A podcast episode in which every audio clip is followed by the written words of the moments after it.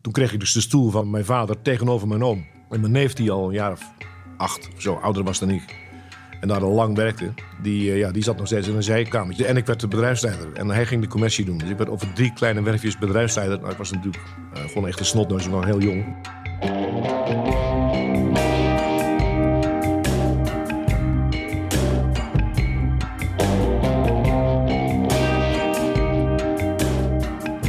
Je luistert naar Op Koers, een podcast van Damen.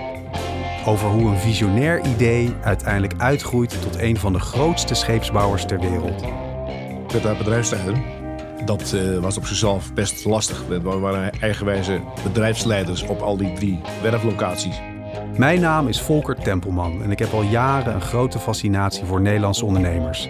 In binnen- en in buitenland. In deze podcast neem ik je mee in een bijzonder verhaal over tegenwind en doorzettingsvermogen. Over durven en doen.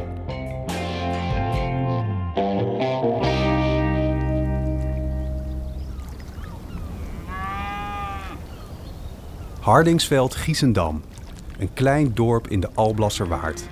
Grenzend aan de Merwede-rivier onder de rook van Rotterdam. Als je hier over de dijk loopt, zie je een brede rivier met het stromende water. Daarachter, iets verder weg, liggen groene kleine eilandjes van de Biesbos. En als je de andere kant op kijkt, dan zie je een polderlandschap. Nederlandser kan het bijna niet. Het is alles behalve spectaculair. En toch zijn we hier niet voor niets, want dit is de plek waar het verhaal over Dame begint.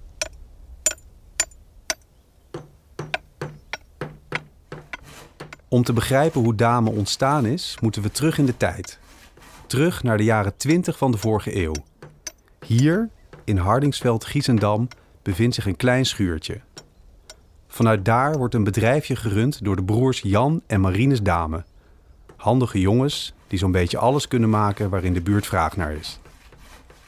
Die kozen ervoor om uh, eerst helemaal niks met schepen te doen. Die waren gewoon bezig wat te klussen in een schuurtje achter het huis. En die deden wat elektriciteitswerkzaamheden. En die vernieuwden de waterleidingen. Ze maakten fietsen. Ik ben Joke Korteweg en ik uh, ben maritiem historicus. En een van mijn specialiteiten is de Nederlandse scheepsbouw, met name in de 19e en de 20e eeuw. Je zou kunnen zeggen dat de twee broers echte ondernemers zijn maar wel met bittere noodzaak. Hun vader overleed namelijk al op jonge leeftijd, waardoor Jan en Marinus al voor hun twintigste de verantwoordelijkheid kregen om voor het gezin te zorgen. Ondernemen om te overleven, daar komt het feitelijk op neer. En zo raken ze bijna per ongeluk verzeild in de scheepsbouw. Als je praat over scheepsbouw, vroeger was dat eigenlijk voldoende om achter je huis een helling te hebben en water te hebben. Hè? Veel meer hoefde er niet te gebeuren. Marinus werkte ooit op een scheepswerf en Jan in een machinefabriek. Ze zetten hun vaardigheden in voor het repareren van kachelpijpen, fietsen in elkaar zetten en het maken van bakblikken voor lokale bakkers. Met de rivier die langs stroomt, is de stap naar het maken van een bootje niet groot. En dat bootje bleek interessant te zijn voor een passerende schipper. Die kocht het bootje nou, en zo zijn ze heel voorzichtig verder gegaan met dat te ontwikkelen. Maar heel veel investering was er eigenlijk niet voor nodig. Je moest het materiaal hebben, je moest de ruimte hebben. Maar die hadden ze natuurlijk in eerste instantie al achter hun huis. Ik heb het idee dat daar behoorlijk wat toeval was en, en ondernemingsgeest. Ze keken om zich heen, waren geïnteresseerd in wat er gebeurde en richtten zich op waar viel geld mee te verdienen. En het bootje wat ze bouwden was eigenlijk voor eigen gebruik gemaakt en bleek te verkopen. Nou ja, waardoor eh, wat ondernemende jonge mannen ineens dachten van... nou ja, kunnen we ook nog meer mee gaan doen uh, waarschijnlijk.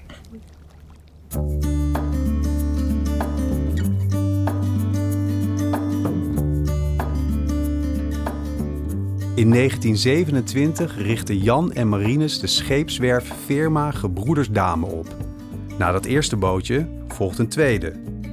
En een derde zo is eigenlijk het bedrijf begonnen.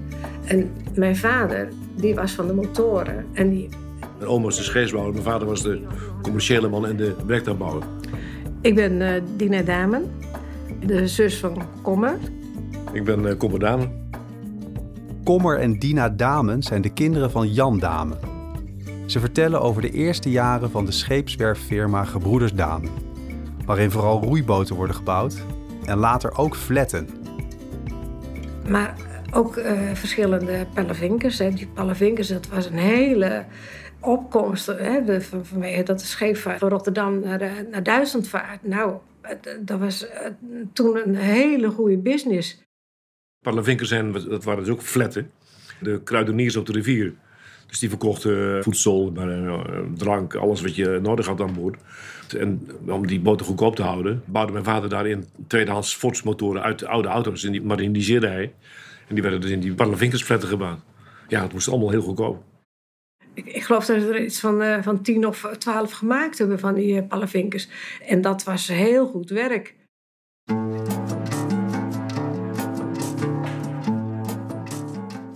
De gebroeders Dame hebben een groot aanpassingsvermogen. Ze voelen goed aan waar vraag naar is en spelen daar vervolgens handig op in. En zo groeit hun bedrijf gestaag. Vier jaar na de oprichting, in 1931, breiden ze uit naar een echte werf langs de Merwede. Daarmee kan de productie flink worden opgeschroefd. In 12 jaar tijd bouwen ze maar liefst 100 schepen. Wanneer de Tweede Wereldoorlog Nederland en de rest van Europa in zijn greep houdt, weten Jan en Marinus met hun inventiviteit opnieuw de omstandigheden naar hun hand te zetten. De twee zussen van mijn moeder waren alle twee met een schipper getrouwd. En die eh, boten, de Duitsers wilden die in beslag nemen. En uh, toen zeiden ze, wat? Duitsers in beslag nemen, dat doen we nooit. En uh, die hebben ze laten zinken. En mijn vader heeft de motoren afgetapt. En zo afgetapt dat je dus als je uh, zonk, dat als ze boven water kwamen, dat het dus gereviseerd kon worden en konden ze gelijk weer varen.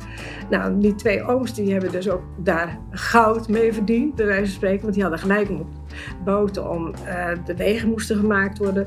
Er werd grind gehaald in België, kalk. Er waren niet zoveel uh, mensen die zo dat durfden te doen. Om die boten te laten zinken natuurlijk. En dat, dat is ook iets geweest wat heel bijzonder was. Met deze slimme vondst kan de scheepswerf in de naoorlogse jaren van de wederopbouw razendsnel inspelen op de enorme vraag naar boten. In 1953 wordt ons land opnieuw door het noodlot getroffen. Hele stukken van Zeeland overstromen bij de grootste watersnoodramp uit de Nederlandse geschiedenis. Ook nu blijken de boten van Dame van enorm belang. Al die dijken die doorgebroken waren, waar je, wat echt grote gaten waren, dat stroomde dus in en uit met eb en vloed. Die werden dus met caissons uh, dichtgemaakt. Dat waren dus drijvende betonnen uh, lichamen, die dan in zo'n gat werden gevaren en dan gezonken. Omdat je anders zeg je dat gewoon eigenlijk niet dicht. Dat, daar had je natuurlijk allemaal bootjes voor nodig. Hè? Met name kleine, flatachtige sleepbootjes. Dus uh, dat was een best een goede business van mijn vader. En die werden dan verkocht aan particulieren. En ook Rijkswaterstaat had wel extra boten nodig. En die baggermaatschappijen, aannemers. Dus dat was best een boost uh, voor de business.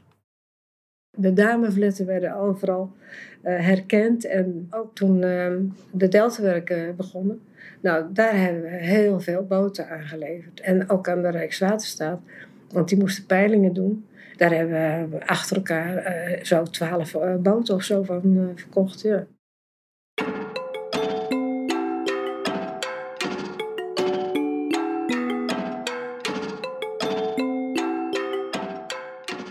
Kommer is in 1944 geboren en Dina een paar jaar later.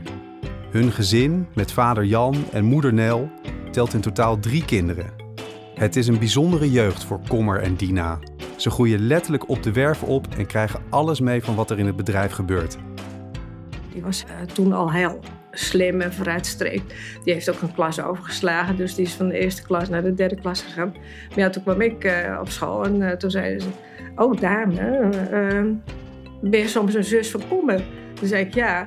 Nou, dat kan wel wat worden, werd er toen al gezegd. Nou, zo werd er altijd al gesproken over uh, Kommer dat hij ja. Nou ja, hij was gewoon een, een hele slimme jongen al in die tijd. Maar ook uh, graag. Wanneer er op het schoolplein ruzie is, kun je er de klok op gelijk zetten dat Kommer erbij betrokken is. Hij weet wat hij wil en daarbij trekt hij zich weinig aan van hoe het hoort. En dat heeft nog wel eens gevolgen. Er kwamen ook soms mensen aan de deur die zeiden van ja, die zoon van u, die heeft allemaal uh, appeltjes van de boom gehaald. Weet je, want, en dat wist mijn moeder wel. Dat appeltjes had hij mee naar huis genomen. Maar waar ze vandaan kwam, nee, die, die had hij zomaar gekregen. Maar ja, die had hij gewoon geplukt en een boom gehaald. Dus er was altijd wel wat. Waar het vrijgevochten karakter van Kommer later toe zou leiden, kon niemand op dat moment natuurlijk nog bevroeden. Met het bedrijf gaat het inmiddels goed. Nou, Dame die had dus in eerste instantie nog steeds zijn opdrachtgevers uit de regio. Had ook opdrachtgevers wel vanuit overheid. Dus Rijkswaterstaat bijvoorbeeld was een belangrijke afnemer van dat soort fletten. En ze begonnen eh, patrouilleboten voor de politie of zo te bouwen. Dus ze gingen ook wel die kant op. Als zoon van een scheepsbouwer lijkt de carrière van Kommer al uitgestippeld. Net als de toekomst van het bedrijf. Maar eigenlijk kwam de echte grote verandering toen Kommerdame ging studeren. En dat is eigenlijk iets wat je in de hele Nederlandse scheepsbouw ziet. Voor het eerst zijn er uh, scheepsbouwerszonen die naar opleidingen worden gestuurd om het vak te leren. En heel lang was het zo geweest dat je het vak leerde van je vader. En dan eh, kon je uiteindelijk die werf overnemen natuurlijk. En nu is het toch van, en dat is verbazingwekkend wel, dat dat dus ook bij een, een heel jong bedrijf als dame al was. De zoon die moet een opleiding gaan volgen. Dus dat betekende dat ze het belang inzagen van kennis. Meer kennis dan ze zelf in huis hadden. Hij is natuurlijk eh, naar de HTS gegaan, scheepsbouw. Want hij wilde toch eh, in de scheepsbouw de HTS is de Hogere Technische School. Het is een hogeschool voor scheepsbouw. Uh, je kreeg ja, alle vakken die nodig zijn om een schip te kunnen ontwerpen. Mijn naam is Piet Hein Noordenbos. Ik ontmoette Kommer voor het eerst toen ik naar de HTS ging. Kommer zat in het uh, tweede jaar en uh, had een roerig jaar daarvoor gehad. En toen was je daar ook niet niet altijd aanwezig. Dus hij zat meer in het café dan dat hij op school zat. Dus hij van school afgestuurd. Ik was nogal uh, een ongedisciplineerde leerling. Dus ik ben van school gestuurd. En, uh, maar ja, mijn vader vond dat verschrikkelijk natuurlijk. En hij mocht eigenlijk niet meer terugkomen. En nou, toen heeft mijn vader een brief geschreven... die ik nog steeds in mijn bezit heb. Of in, in het. En daar staat dan ook in... oh, het is nog zo'n lieve jongen. Mag hij alsjeblieft terugkomen op school? Werd besloten dat ik weer mocht terugkomen, maar dan een jaar later. Dus dat was in september. En ik mocht dan pas het volgende studiejaar weer terugkomen. Toen heb ik een jaar lang nou, gewerkt. toen, als, hij, uh, toen uh, hebben ze gezegd, nou dan gaat hij eerst maar een jaar uh, praktijk doen. En toen is hij naar IC gegaan.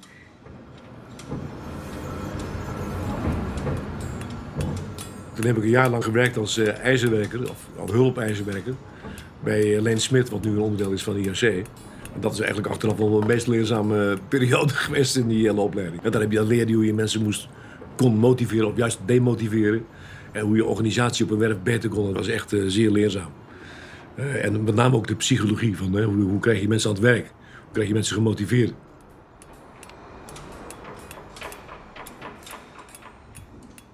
Voor half negen gebeurde op die werf helemaal niks. Want er was gewoon geen bedrijfsleiding. En iedereen stond zijn handen te warmen. Want het was koud op die, hè, vooral in de winter.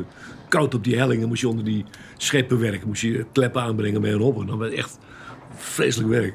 En dan kwam die bedrijfsleiding en dan ging je shockte dus een beetje die werf op. Nou, dat had ik wel van geleerd dat ik om zeven uur s morgens mijn eigen werk moest zijn om rond te lopen. Te kijken wie iedereen wel begon. En dan hoef je ook niks te doen als je er gewoon bent. Brengt iedereen gewoon.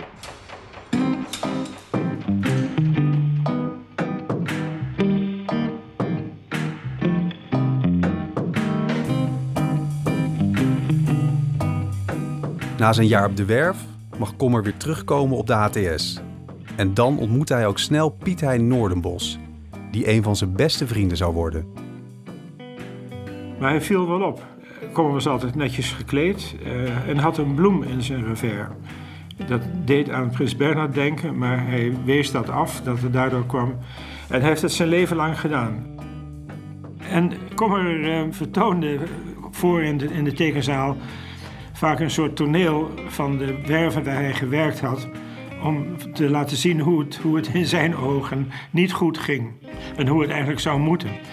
En had daar altijd, altijd de lachers wel eh, bij op, op zijn hand.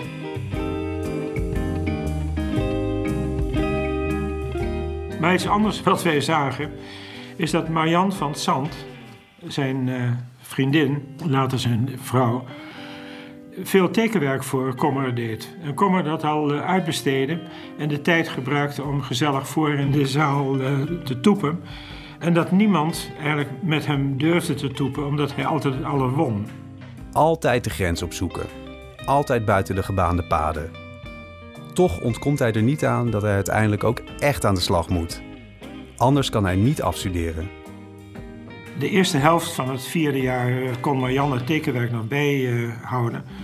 Maar in het tweede helft van het jaar moest er een ontwerp gemaakt worden. En dat moest Kommer toch, uh, toch ook zelf doen. En uh, toen heeft hij zijn ATS-diploma gehaald. En toen is hij naar de marine gegaan. No rest for the wicked, luidt een bekende Engelse uitdrukking. Geen rust voor de slechterikken. Wanneer Kommer in 1965 zijn studie afrondt, wacht de dienstplicht. Hij moet het leger in.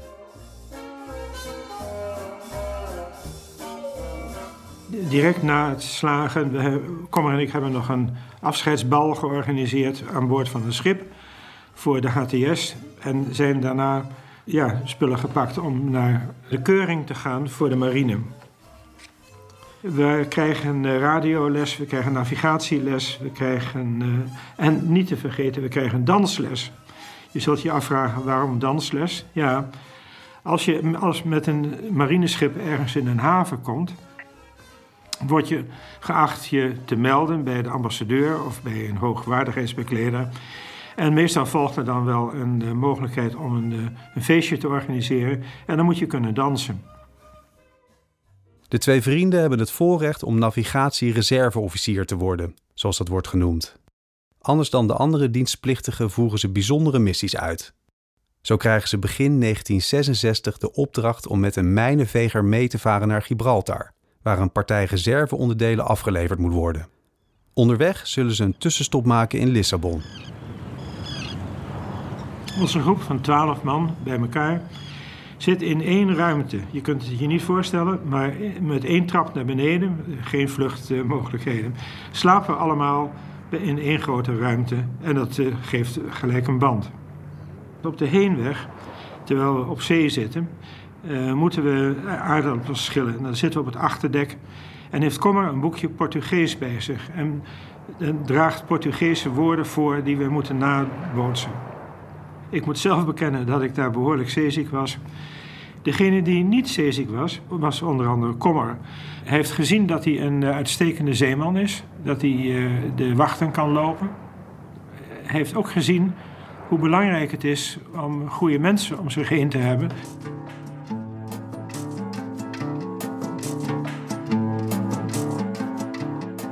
De missie wordt met succes volbracht. Terug in Den Helder wordt er een officiële beëdiging gepland. Alleen, Kommer zal er niet bij zijn. Hij is dringend nodig bij scheepswerf firma Gebroeders Dame. In Kommers afwezigheid is het bedrijf in gestaag tempo blijven groeien. Maar met de gezondheid van vader Jan gaat het helaas niet goed. Hij schrijft een dringende brief aan zijn zoon waarin hij hem opdraagt zo snel mogelijk terug te keren naar Hardingsveld-Giessendam. Kommer moet zijn plek overnemen in het bedrijf. En met de brief van zijn vader uh, mocht hij uit de marine en uh, komt in het familiebedrijf. Scheepswerffirma Gebroeders Dame is inmiddels 40 jaar oud en bestaat uit drie verschillende werven. Het is een echt familiebedrijf waar iedereen meewerkt. Na het avondeten gaan familieleden vaak nog even met elkaar aan de slag om bijvoorbeeld een boot te teren, zodat die de volgende ochtend klaar is voor de klant. Voor veel familieleden is het dan ook volkomen vanzelfsprekend dat ze al vanaf jonge leeftijd in het bedrijf terechtkomen. Dina werkte bijvoorbeeld al vanaf haar zestiende.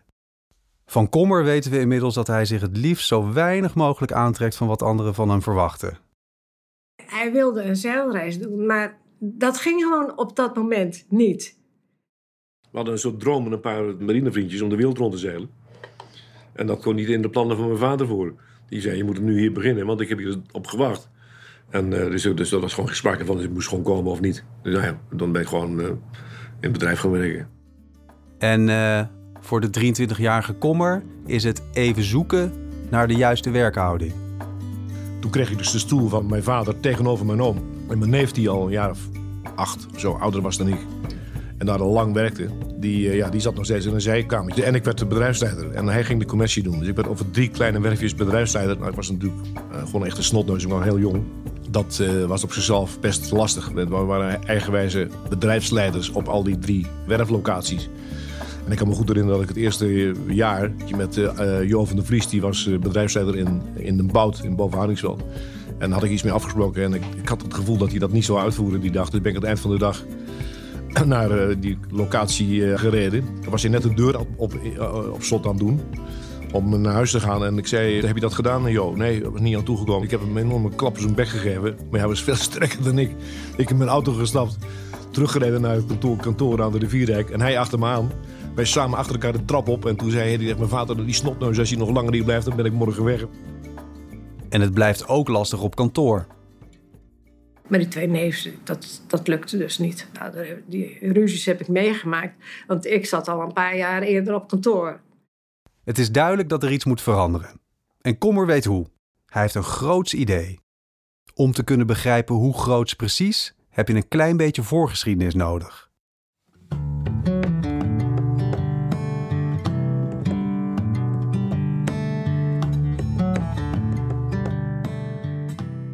Na de Tweede Wereldoorlog is er van de Nederlandse koopvaardijvloot weinig meer over. En het blijft lastig om die weer op te bouwen, aangezien er grote tekorten zijn aan materialen, zoals staal. Pas rond 1950 bevindt de Nederlandse scheepsbouwindustrie zich weer op het niveau van voor de oorlog. Dan worden er ook weer grote schepen gebouwd. Zo legt maritiem historicus Joke Korteweg uit. Alleen er was behoorlijk wat veranderd in die hele scheepsbouwindustrie. In de Tweede Wereldoorlog hadden de Amerikanen die hadden heel snel behoefte aan oorlogsschepen, die, die ontzettend snel geleverd konden worden. En die waren overgegaan op het bouwen uh, van standaardschepen. In voorraad, heel snel. Konden soms al in, in, in, een bijna ruime maand konden ze een schip bouwen. En daar werd volledig de bevolking voor ingezet. Vrouwen werden daarvoor ingezet, zelfs om die hele industrie draaiende te houden. Dus die hadden een hele andere manier van werken gevonden, die ontzettend snel werkte. En dat was Nederland natuurlijk voorbij gegaan in die oorlogsjaren. En Nederland die ontdekte eigenlijk in de jaren 50 dat andere landen, en dan eigenlijk nog niet eens Amerika, maar met name Japan, die hadden dat principe heel snel overgenomen. Seriebouw, sectiebouw, dus dan bouwde je bepaalde delen van een schip en die voegde je gewoon uiteindelijk samen, waardoor je heel snel kon werken. En in Japan ging dat ook nog eens samen met lage lonen. Dus de grote scheepsbouw in Nederland moest gaan nadenken over wat gaan wij doen en hoe gaan we dat doen. Seriebouw. Kommer heeft er veel over gehoord op de HTS. Alleen werken de gebroeders op dat moment nog op een meer traditionele manier. Ze leveren met name vletten aan de overheid en baggermaatschappijen. Toen ik daar werkte, werd er in feite uh, ja, voor die baggermaatschappijen indirect gewerkt, omdat ze meestal een uh, werk aannamen ergens in het buitenland en dan heel snel alle noodzakelijke materieel moesten mobiliseren. En belde mijn vader dan of, ze, of die ergens een tweedehands flat te koop had, want ze moesten naar Bahrein of naar uh, Argentinië of whatever. Dat wist hij dan ook meestal wel. En dan kon hij eh, van zo'n particulier zo'n flat aan die baggermaatschappij leveren en kon hij een nieuwe bouwen. Maar wat ik in feite zag was dat, dat die baggermaatschappij die tweedehands schepen kochten, omdat ze snel geleverd moesten worden. Dus toen kreeg ik het idee, als je uh, rompen in voorraad neemt, je neemt hoofdmotoren, uh, en je hebt het allemaal in stok, dan kun je ongeveer in twee weken tijd zo'n ding assembleren. En dat is voldoende korte levertijd. Eigenlijk zou je schepen op voorraad moeten gaan bouwen. En dat had heel praktisch voor hem had dat te maken met levertijd. Je moet snel kunnen bouwen, zodat als er vraag komt vanuit de baggerwereld, we ontzettend snel kunnen leveren en dan kunnen we ook echt nieuwe schepen verkopen. Want als er nu snel geleverd moest worden, gingen ze naar een klant die al een schip had. Vroegen of dat hij eventjes zijn schip kon afstaan en binnen een paar maanden zou hij een ander krijgen. En dan verkochten ze dat weer heel snel door. Dat werkt voor een traditionele werf. Maar het is natuurlijk veel beter om een nieuw schip te kunnen verkopen. Ook financieel beter. Dus Kommer maakt een plan. Een revolutionair plan. Waarin hij de toekomstvisie uiteenzet. En dat leidt tot verder oplopende spanningen binnen de familie.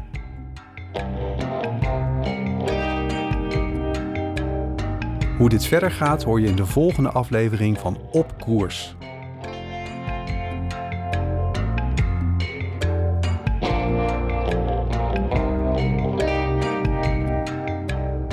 Je luisterde naar Op Koers, een podcast van Dame. Gemaakt door audio agency Airborne. Niks missen? Abonneer je in je favoriete podcast-app.